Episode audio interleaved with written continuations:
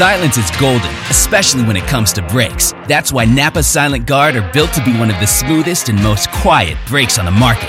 Made with fiber reinforced shims that eliminate noise for the life of the pad, rubber coated hardware for a better fit, and quality design that meets and exceeds OE performance. Silent Guard brakes deliver the stopping power drivers demand. Available now at Napa locations nationwide.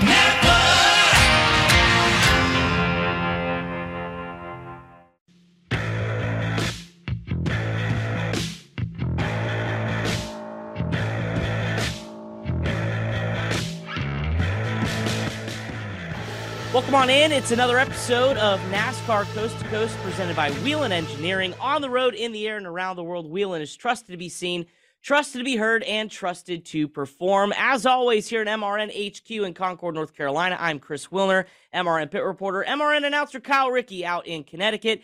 K Rick, you avoided the flooding monsoon that was downtown Chicago, but nonetheless, history was made this past weekend on the street circuit in Chicago with NASCAR Cup Series and Xfinity Series. Uh, what a cool event. I know from my point of view, being there, it was surreal. Despite Mother Nature, despite some of the delays that we had, I think the fans really appreciated NASCAR uh, taking the risk and, and, coming down to downtown Chicago. Uh, I know you paid attention a little bit from afar. What was your take on NASCAR history's making weekend?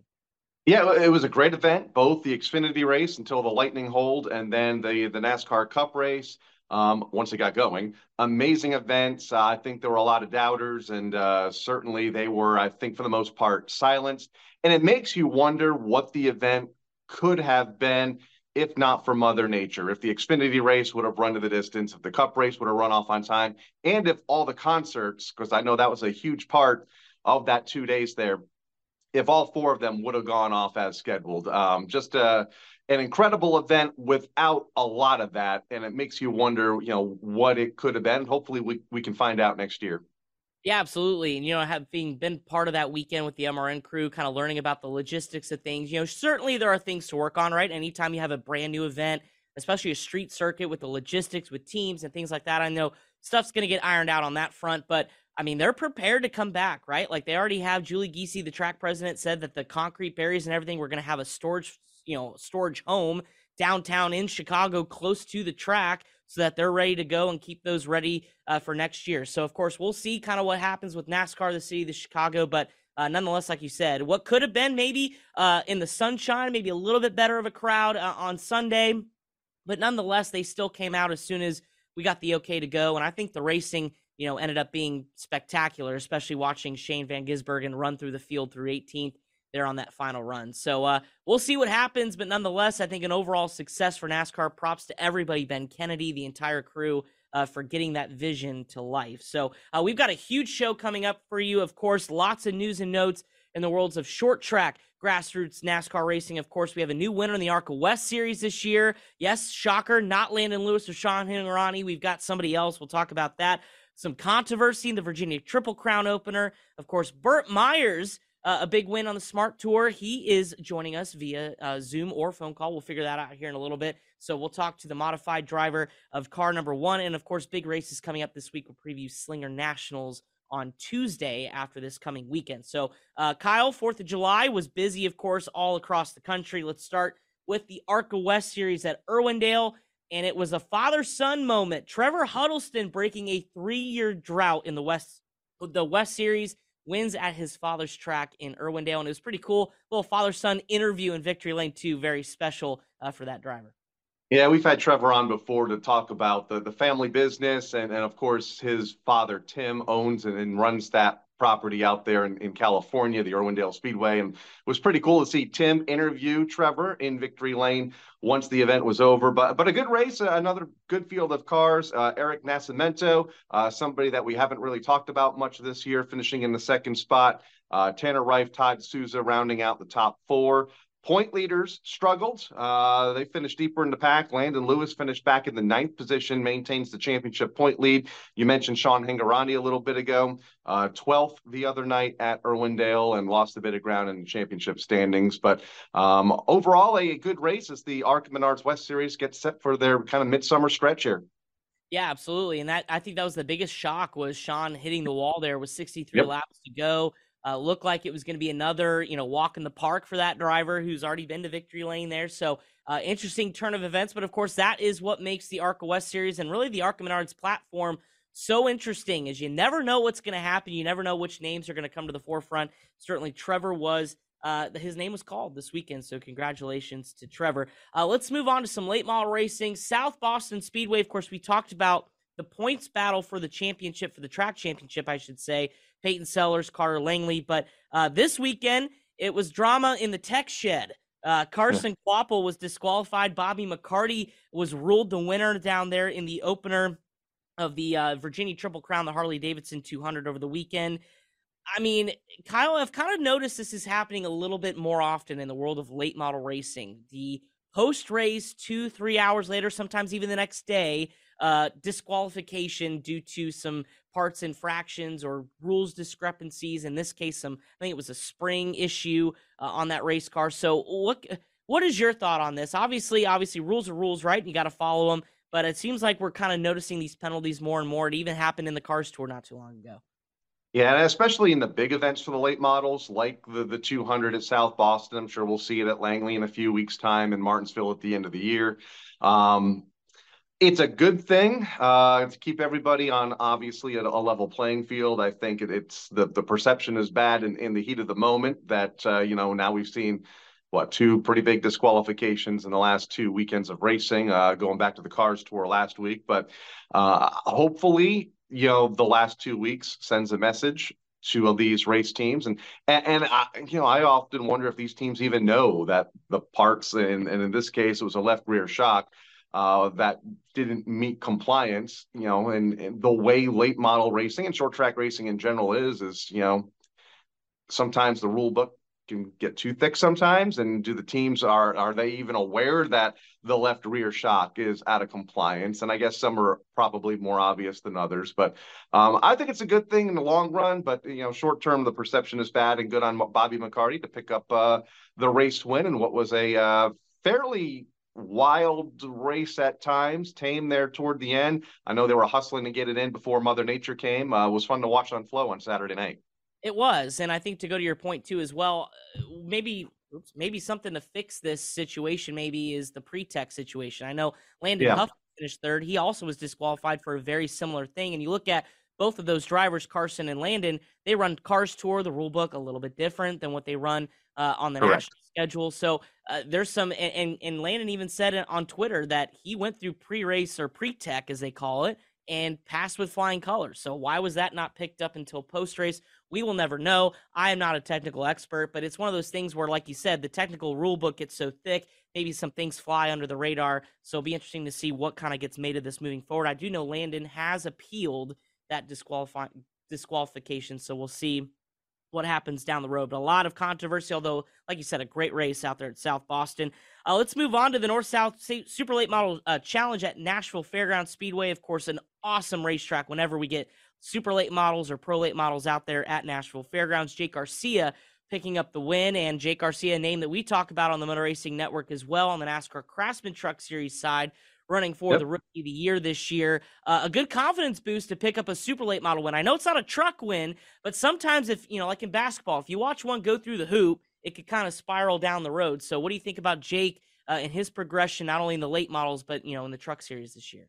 Yeah, yeah, it's a good confidence boost, especially when you hold off guys like Stephen Nasse and Gio Ruggiero, who are you know, at the top of their game right now. We've talked about Gio for the better part of the last year and a half, a driver from my neck of the woods here in Seekonk, Massachusetts. Obviously, Stephen Nasse, you know, for many, many years now has has been toward the top of the super late model uh, game. So good for Jake. Uh, love his progression up into the NASCAR National Series. Uh, back when you know he was running legend cars not that long ago, he's kind of come up through the ladder and um, is shining bright uh, or shine bright last, this past weekend on one of the nation's great short tracks, the Nashville Fairgrounds Speedway. Good field, 18 cars took the green flag, and, and like I mentioned, you know he was racing with some of the best in the business uh, at the checker flag. Yeah, we'll see him at Mid Ohio here this weekend. Of course, you can hear that Truck Series race on the Motor Racing Network. Uh, Jared Fryar was named the winner at Conway. Again, we're talking about post race. uh, technical infractions. Of course, this race was run last Wednesday, so uh, we talked about it a little bit. It was happening when we recorded this episode or this coast to coast episode last week, uh, but it was originally Lane Riggs who made a yep. heck of a story with Kevin Harvick running that car. Rodney Childers, the crew chief, getting rotting to victory lane back in a late model. That was all for naught uh, due to another technical infraction. Of course, this time it was Jared Fryar picking up the win. Uh, what did you think of that race, Kyle? Of course, it was happening during the during the recording of our episode, but at the same time, uh, the partnership with Lane, of course, the national champion coming off last year, uh, and getting some Truck Series rides, and now partnering with Rodney Childers and KHI. Uh, it seemed like to be a match made in heaven. Just unfortunately, didn't work out uh, post race.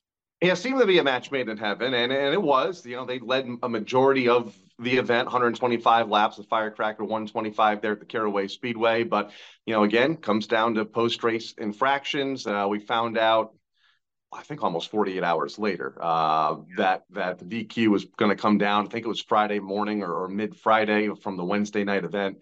Um, you know, I mean, it happens. You know, it just it, it sucks, especially when you know somebody that's involved in the series and the car are involved in Kevin Harvick. So, um, you know, they'll move on from it. They'll learn from it. And, and again, you know, uh, overall, you know, it seemed like a very successful event there uh, at Caraway Speedway, which has been fairly uh, busy racetrack here these last couple weeks. It certainly has, and I appreciate too. Rodney Childers went on Twitter was very transparent about what he saw the infraction was, and it was yeah. just honestly something that not many people knew was in the rule book. So again, that goes to your point. Are the rule books too thick? We'll have to see. But uh, congratulations to Jared picking up the big win out there with the Cars Tour at Caraway. Before we get to our guest who's standing by, that is Burt Myers. Let's talk about quickly the race, the Smart Tour out at uh, Revol- well, it's called the Revolutionary 99 for the Smart Tour this weekend. Uh, Bobby Labonte got a top 10 in sixth place, but it was all Burt Myers holding off his arch nemesis at Bowman Gray, and that's Tim Brown. What did you think of the race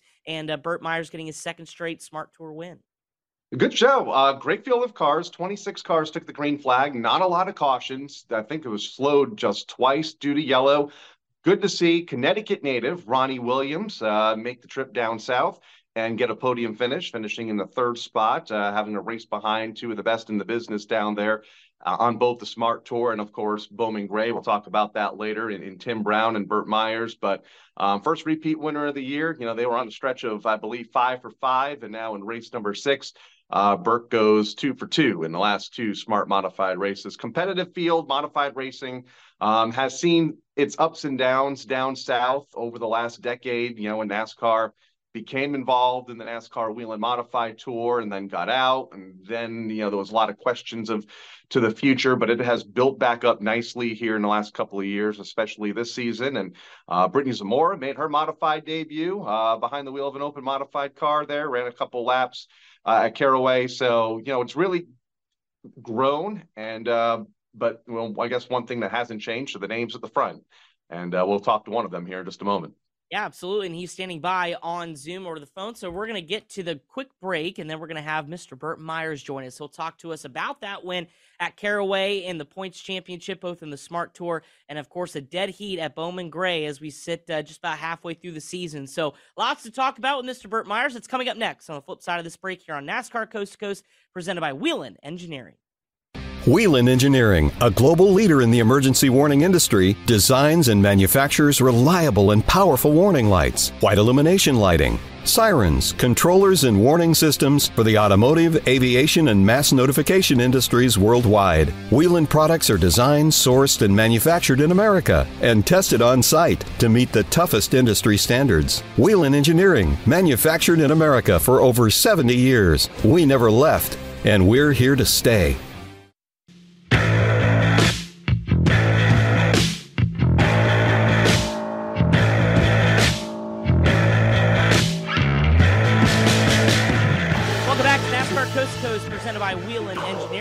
Engineering. As joining us on the phone, it is the winner of the most recent Smart Race Tour, or Smart Tour race, I should say, at Caraway. Second straight win of the tour. We're talking about Burt Myers, who joins us now on the phone. Burt, congratulations, my friend. Uh, let's talk about Caraway at, at, at first. You're the first two time now winner this year in the Smart Tour Series. What is it about Caraway, and what was it about this weekend that set you guys up for success? Well, we've been we've been really good at Caraway here lately. Uh, we had some mechanical problems earlier in the year there when we were leading the race, but um, just hard work, you know, hard work and dedication, and trying to do what we can to to get to victory lane. And here we are, fortunate enough to be talking to you guys about winning two in a row. Two in a row in what has been seemingly a very competitive season. Five different winners in the first five races. You become the first repeat. We were talking before the break about the health of the Smart Tour right now. 26 cars took the green this past weekend at Caraway. How do you see it as somebody that's been a part of this tour for so long, modified racing in the South? As far as touring has, has kind of seen its ups and downs the last decade or so with NASCAR coming in and then leaving, and then you know the smart folks coming in and and kind of building this program backed up back up to what seems to be very successful right now. Yeah, I think uh, I think the proof's in the pudding, as they say. I think uh, when you look at not only the car count, but some of the venues that the Smart Series is going to now, and then the competition, like you said, you know, uh, up until I won Saturday night, five different winners. Um, what the first year? I think it was what eight eight different winners out of eleven races. So I think that what you're seeing right now is uh, proof that Southern Modified Racing is alive and well. And um, you know, you guys know where I come from. Obviously, it does my heart heart good. Um, you know, to be around back in the first days of Smart, uh, to see it kind of go away, and then to see how it's come back now. Uh, I think, like I said, I think with you just open your eyes and, and see what's going on with the Smart Tour right now, you can see that uh, seems to be going really well what is clicking for you and your team, especially in the Smart Tour this year, with being your second victory in a row? I mean, do you feel like you guys have turned a page this year? Obviously, we t- you just touched on the parity and the competitiveness of the series, but what's been the difference these last two weeks that's kind of gotten you guys on a roll? Well, I, it's hard to say. I mean, you know, in racing, it's hard to pinpoint one specific thing, but uh, even earlier in the year, I mean, we we were third. What were we third three or four times? And we were one adjustment away or either one uh, situation away from having three or four wins already. Um, the competition is just so stout that one mistake or one mishap or one thing that doesn't go just right, and you don't win. And um, Franklin County, I wouldn't give you a nickel for the car when we made our pit stop, but uh, my crew chief Jamie made some adjustments after we talked about what we thought we needed, and next thing you know, we drive to the front, win the race, and Caraway, we've kind of been, you know, I've been going there since I was a kid, and we we did learn some stuff at the North South Shootout last year, and ran second to Hirschman.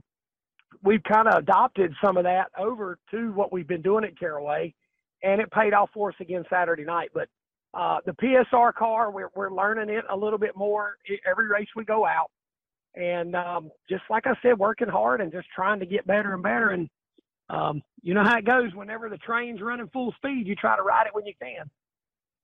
Oh yeah, keep the keep the trains on the tracks and, and keep on digging. Um, we talked about the, the competitiveness of the series. Uh, a lot of different names, a lot of familiar names such as yourself and Tim.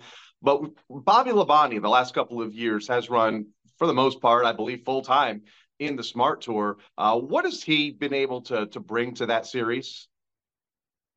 Oh well, him and you got Ryan Newman and, and yep. even some of the northern guys that are coming in and out. Uh, I think it just shows what kind of platform Smart has given modified racers. Um, you know, Bobby has brought a lot of recognition. Um, I'll tell you a quick story. So, Bobby Labonte actually came over with Chris Williams whenever he was renting my dad's car at Bowman Gray. And Chris said, Bobby's going to come with me and hang out, and he might want to run some laps. And so Bobby comes over and he's talking to me about the modified at Bowman Gray. And I said, Bobby, you're messing up. And he said, What do you mean I'm messing up? I said, Once you drive this car this morning, you're going to forget about all the other racing you've ever done. Well, you can imagine coming from a cup champion, what the look I got. and so he goes out and he comes back in and he goes, Oh my gosh.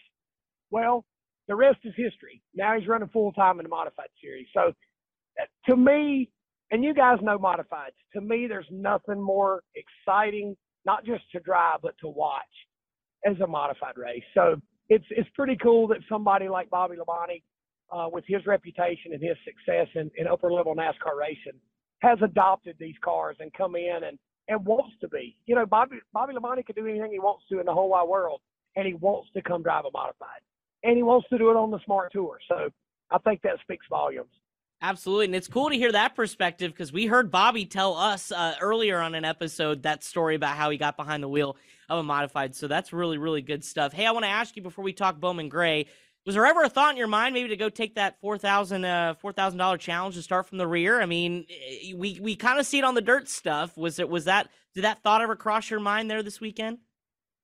I think uh, whenever we whenever we heard rumors that that may happen, um, yeah, absolutely, we thought about it. And you know, I've I've started last before at Caraway because of a mechanical problem or because something happened. We started last and then ended up winning the stage, and that's only a 30 lap run. So it's absolutely possible to come from the back to the front.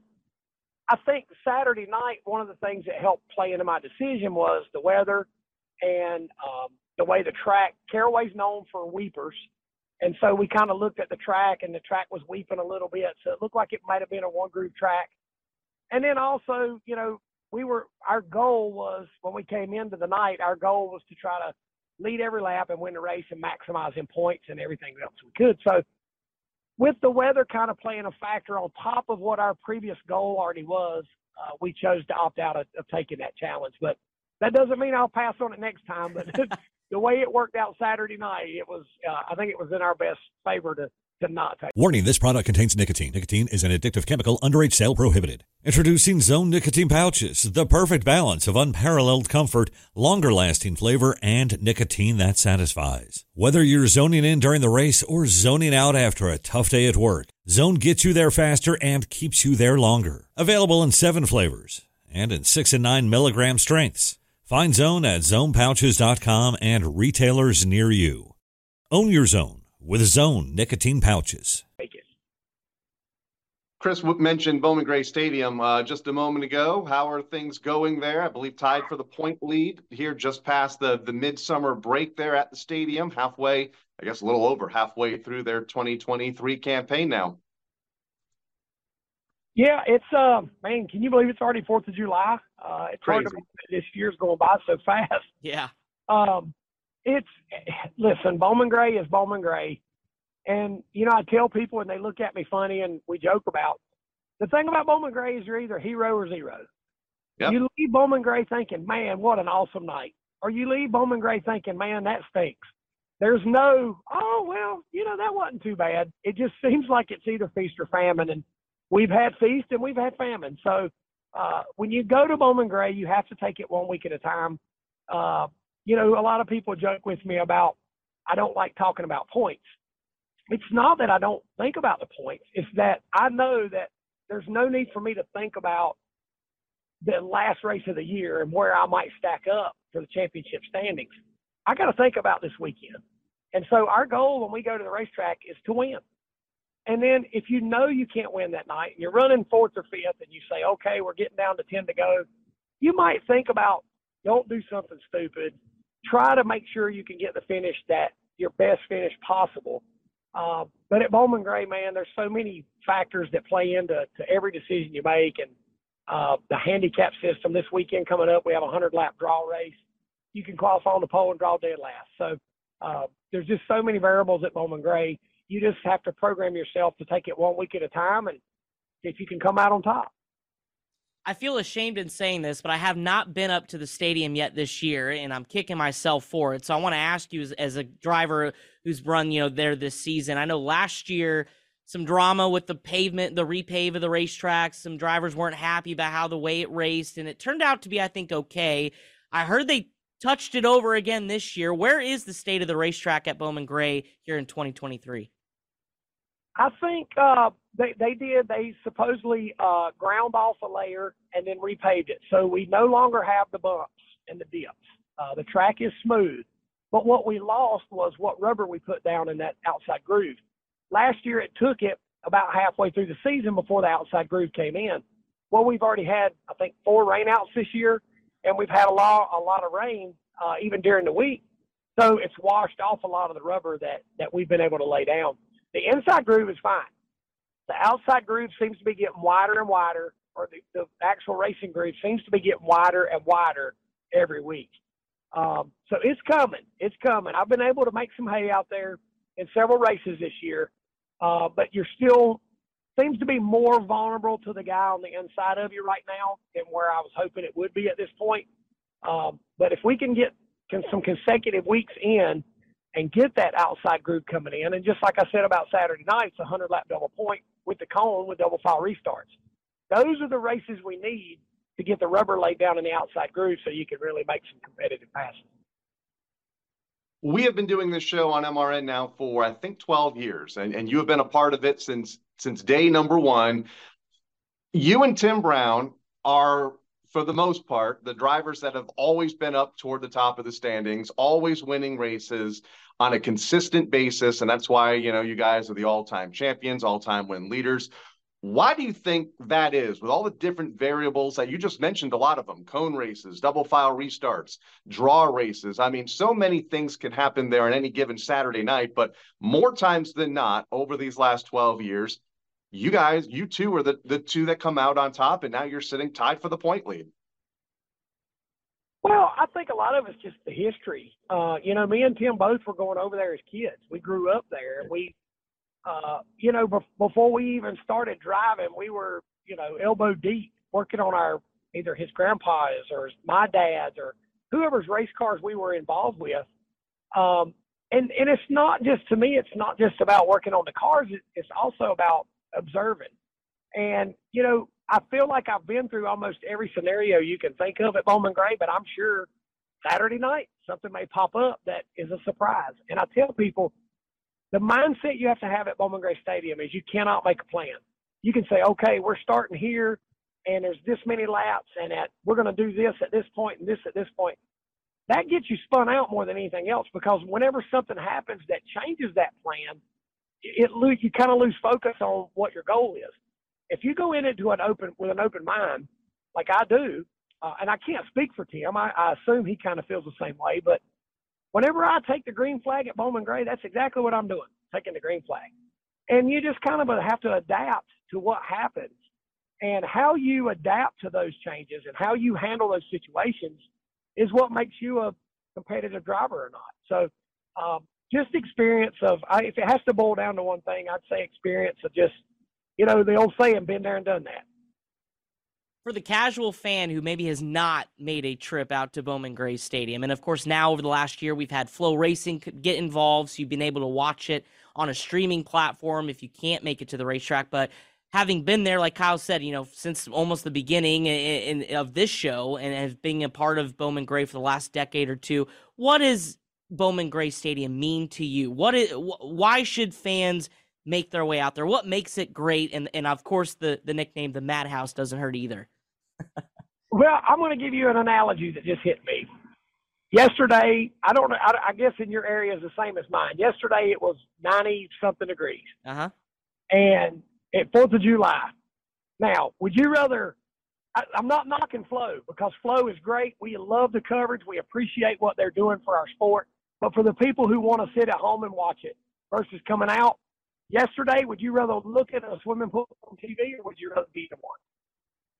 That's Bowman Gray Stadium. You can watch it all day, but you come you jump in and you experience.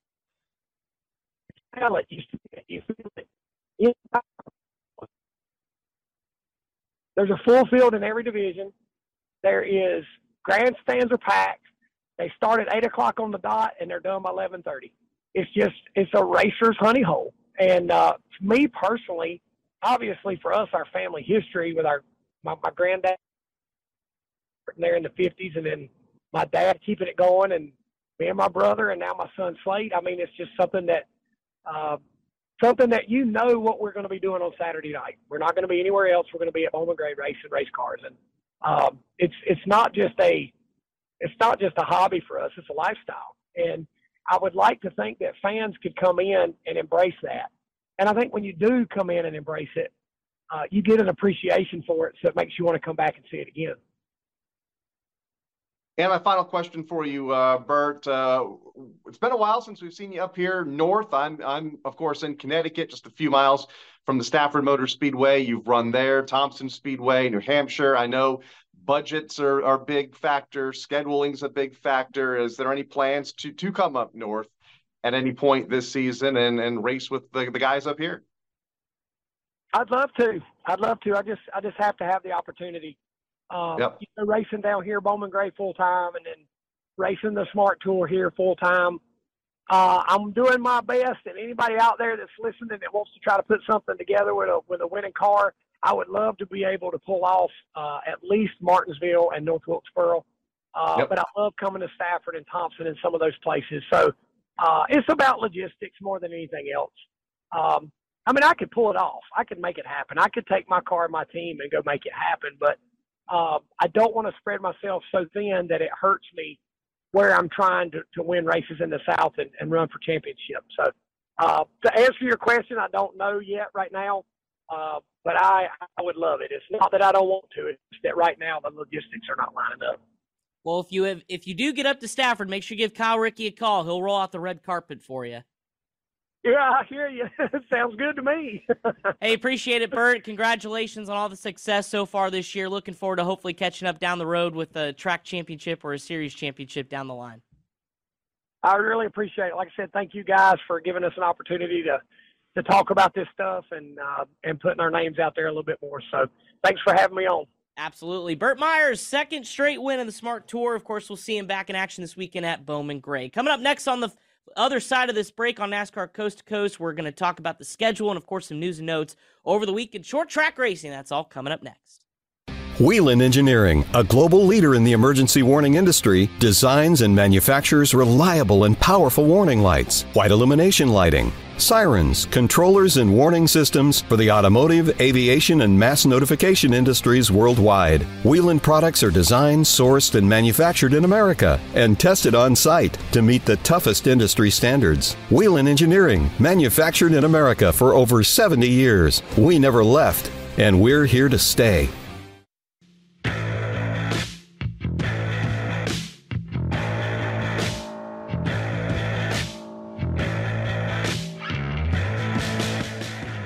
Into NASCAR Coast to Coast, presented by Whelen Engineering. Just talked with Burt Myers. Kyle, one of my favorite interviews, I think, so far this year. Why look at a swimming pool when you can be in one? I think we're going to use that analogy several times, but he's not wrong when it comes to Bowman Gray Stadium. Of course, I haven't, I told him I hadn't been there this year, but uh, makes me want to just get in my car right now and go drive over there and go check it out. But you have been there before, right? Yes, yes, yes. Oh, okay, just making sure because it's quite an experience. Um, it, it, it is a an auto race, believe it or not, it's not what you know a lot of people perceive it to be. Uh, fighting with some racing, although that happens as well. But it's a show, it's a spectacle. It's been happening for for many many decades. I believe it's NASCAR's first weekly track, and and still obviously very active and very popular on Saturday nights when they run. I mean, they filled the place you know 12,000 13,000 up to 15,000 people on a regular basis and and like Burt said full fields in every division and it doesn't take much to fill up that quarter mile oval not a lot of course uh, like Burt mentioned Hunter Lapper this weekend double file restarts I mean it's going to be insane of course if you cannot make it to Bowman Gray on Saturday night you can watch it on Flo Racing. All right, quick news and notes before we get to the schedule. Kyle, uh, big news out of NASCAR and good news for the Cars Tour. Kip Childress longtime pace car driver and official with the NASCAR Series, National Series. He's going over to be the executive director of the Cars Tour. What do you make of this move? I actually saw Kip this weekend. It was before it was made public, but he kind of started to tell people that that was his last race weekend. First of all, what a way to go out being at the Chicago Street Race, but what gain does Cars Tour get in Kip Childress? A huge gain and a lot of experience and a lot of different roles. I mean, we met Kip for the first time years ago on this show when he was the director of the NASCAR uh, K&N West Series at the time, now the ARCA Menards West Series. Um, it, so it's been a long time. You know, he obviously was the manager of, of the garages on NASCAR's National Series.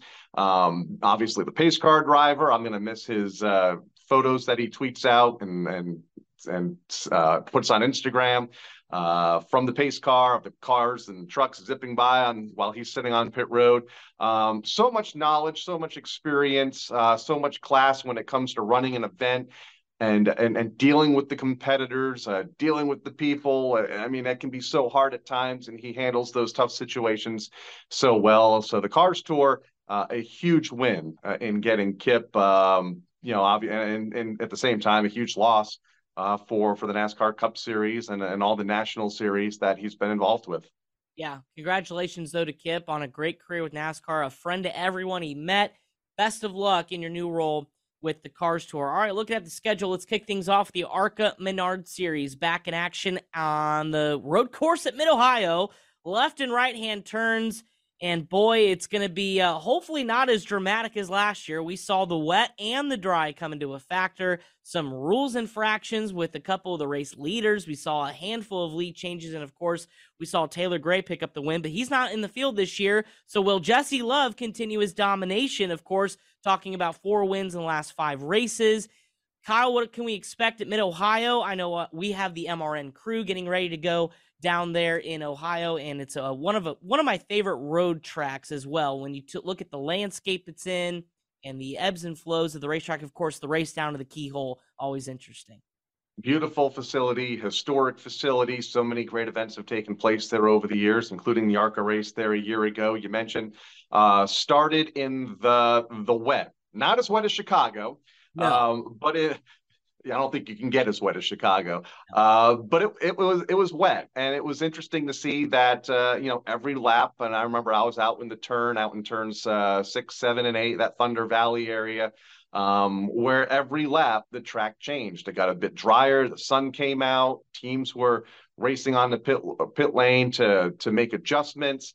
Uh, the Rev Racing cars, uh, you mentioned uh, they made improper adjustments at the wrong times, and I think were penalized two laps in the process.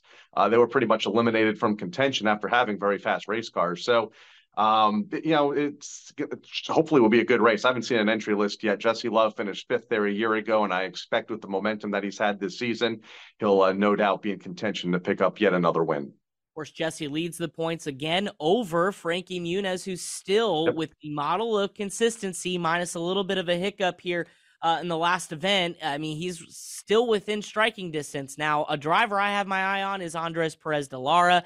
He mm-hmm. has had five top fives, I think, in the first six races, seven races. So he has been on fire. I think he's got a little bit more of that road racing background.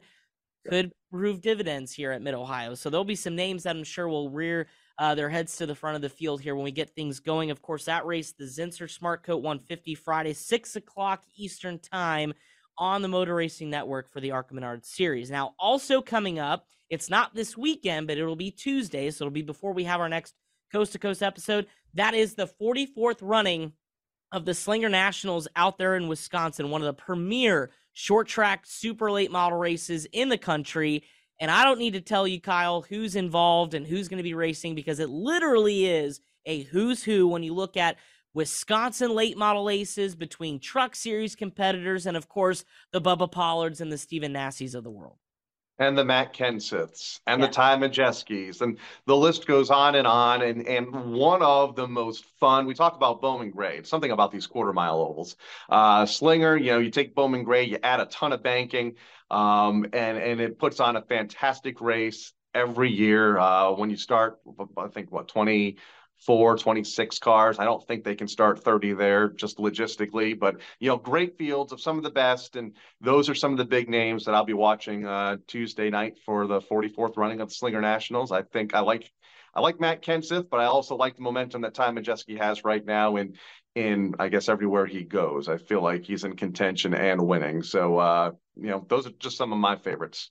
Yeah, I mean, if you're going to win the race, you're going to probably have to go through Ty Majeski, although Chase Elliott is entered in this one as well. He made that announcement a few weeks ago. William Byron, Erik Jones from the Cup Series also adding their names into the list. And of course, that list continues to grow. There's 42 cars, I think, as of this show that were entered. A few more could enter their name into the ring before we get to this uh, next Tuesday. But of course, that is Tuesday, July 11th. The Slinger Nationals, of course. Also, Johnny Sauter is back behind the wheel of the late model as well. So that'll be fun to watch. Also coming up, uh, Kyle, you've got the Open Modified 80, I guess, at Stafford on Friday night. What can we expect? How are things at Stafford here as we get set? What one week away now from uh, the SRX Tour? Yeah, big event, uh, big kind of like a mini speed week. Uh, Friday night we have the GAF Roofing Open 80 for the Open Modifieds, along with SK Modifieds and late models. All of our weekly divisions. We take two days off. We go kart racing next Monday night. Wild Thing Karts. SRX next Thursday, regular program next Friday, and then we breathe for a couple days before we do it all over again. So um, yeah, it's going to be be busy, busy up here in the Northeast as well. The NASCAR Cup weekend at the New Hampshire Motor Speedway uh, in just over a week's time. Uh, the NASCAR Whelen Modified Tour involved in that weekend. They're also at Wall Stadium this weekend in New Jersey. Uh, going to be another full field of cars there. Of course, um, Jimmy Blewett, the defending winner of the event. Ronnie Silk, the current point leader after winning a couple of races already in 2023. So a lot happening up here in the Northeast. Yeah, can't wait to check out the coverage from Wall. Of course, one of the uh, cool short tracks that the uh, NASCAR Whelen Modified Tour visit. And of course, legendary racetrack means legendary racing. And some of those names will put on a good show out there this weekend. Uh, also, you know, local racing down here in Hickory, Langley, Riverhead. Of course, Cars Pro Late Model Tour is out at Wake County. Much, much more. And then right around the corner is the next big one for late model racing. That is the Red Bud 400, which the names have also grown on that entry list as well. We'll get into that. That's July 14th and the 15th. Well, Kyle MRN is going down to Mid Ohio. We talked about that for the ARCA Menard series, the Zinsser Smart Coat 150. 6 p.m. Eastern Time Friday night as the ARCA Menard Series take on Mid Ohio. Of course, the Truck Series will be on the MRN airwaves as well. Saturday, the O'Reilly Auto Parts 150, 1 p.m. Eastern Time. Uh, Parker Kligerman, the defending winner of that race, in a thriller with Zane Smith. I know Zane is looking for redemption, but so too are the rest of those truckers going to visit Mid Ohio. So, Kyle, you looks like you have a busy week. I'm glad you're finally being put to work a little bit here. You know, I see Bonza tweeting or you, you your Hey Bonza videos. He's doing all the work. Let, us pick up the slack a little bit. What do you think? Well, I, I can't show Kyle working. I mean, what fun would that be? Uh, also, speaking of work, I yeah. want to give a shout out to our very own and I guess it's more of a, a good luck message to Tim Catalfamo uh, because he gets to climb the scoreboard this oh, weekend yes. at the Mid Ohio Sports Car Course, the tallest turn position on the network. Um, it's like 120 feet up or something like that. Uh, I was told to live stream it last year, the climb, to make sure I got up there safely. Yeah. Um, it, you know, no major issues. Uh, you know, it's a safe ladder and all, but it, if you're not in shape, whew, uh, it, it can take a, a, a minute. So uh, Tim gets to enjoy that climb this weekend. So it, it, what, once you get up there, though, it's the best view, almost one of the best views on the tour. It's hard to be turn four at Daytona, uh, but when it comes to being able to see uh, a huge portion of one of the nicest road courses in the country. Uh, you're well above the tree line. It, it is a magnificent view, but getting up there is a challenge. So good luck to Tim on Sun or on uh, yeah, Saturday. It's, it's, like a rite of passage, or almost maybe point That's right. I guess I don't know, but good luck to to Timmy as he makes the climb. Maybe bring some hiking shoes. Don't want to scuff up those brand new kicks that I know you bring out to the racetrack. So uh, best of luck again. Of, of course, both ARCA races and the or the ARCA race and the Truck Series race right here on the Motor Racing Network Friday night and Saturday afternoon. All right, thanks so much, Kyle. Lots to talk about this week. Good show. We'll see you next week, and uh, I'm going to take the nice weekend off. So looking forward to catching up all the racing on Flo and all the streaming services. Thanks so much for tuning in once again to NASCAR Coast to Coast presented by Whelen Engineering on the road, in the air, and around the world. Whelen is trusted to be seen, trusted to be heard, and trusted to perform. For Kyle Rickey, our producer, Pat Jaggers, I'm Chris Wilner. We'll see you next time on Coast to Coast. Kyle Larson brings his Chevy in four tires Sunoco Racing Fuel. From fueling NASCAR champions on the track for over 20 years to innovating 94 octane, the highest octane on the market. Performance is what Sunoco does. All Sunoco fuel at the pump meets the same top tier standards as the fuel used in NASCAR. Money stop here for Ryan Blaney. Four tires with Sunoco fuel. From the track to your tank, you can trust Sunoco to help your vehicle perform at its peak.